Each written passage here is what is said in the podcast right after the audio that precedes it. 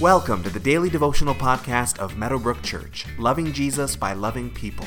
For more information about who we are, find us online at www.meadowbrook.ca.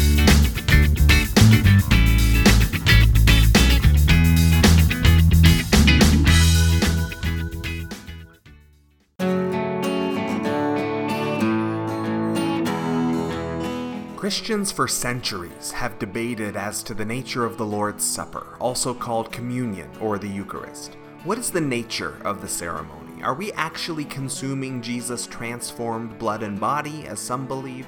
Is Jesus spiritually present in the bread and wine, as others believe? Are the elements simply symbolic, meant to help us remember the sacrifice of Jesus? All sides have some scripture that they lean on, and we could probably debate about it forever. And while it's worth wrestling through different views to be sure, rather than do that here, we'll simply look directly today at the words Jesus used at the very first Lord's Supper, the very first communion. Matthew chapter 26, verses 26 through 30 says, While they were eating, Jesus took bread, and when he had given thanks, he broke it and gave it to his disciples, saying, Take and eat, this is my body. Then he took a cup, and when he'd given thanks, he gave it to them, saying, Drink from it, all of you. This is my blood of the covenant, which is poured out for many for the forgiveness of sins. I tell you, I will not drink from this fruit of the vine from now until that day when I drink it new with you in my Father's kingdom. When they'd sung a hymn, they went out to the Mount of Olives. So Jesus takes bread, a food that for much of human history has been the basic staple of life. In John's Gospel, Jesus talked about himself being the bread that came down from heaven. If a loaf of bread was a staple for life here on earth, then Jesus himself is the ultimate staple of eternal life. Not just life here on earth, but life for all eternity. As he breaks the bread, he gives thanks. Even facing everything that he's facing, Jesus remembers to be thankful. And he gives the bread to his disciples, saying, This is my body.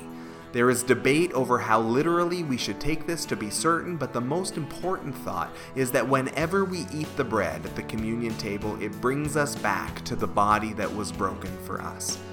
Then Jesus takes the cup, again giving thanks, and shares that with his disciples as well. It is the sign of the new covenant, the blood of Jesus which was poured out to purchase our salvation. In the Old Covenant, the blood of animals was shed in our place, a creature dying for our sins so that we wouldn't have to. But in Christ, God has shed his own blood in our place, dying himself so that we don't have to. This is Jesus' last meal that he's sharing. His death is imminent, and he will not taste anything again until he gets to heaven. There's an interesting detail in Matthew's version of this Last Supper. They sang a hymn before they left the dinner table. This was likely a song based out of a psalm of the Old Testament, and it shows us that even with everything going on, there was a worshipful atmosphere this night. Jesus is thanksgiving for the different elements of the meal, and he is with his disciples in worship of God. Even with everything Jesus knew was coming, his heart was fixed on things above.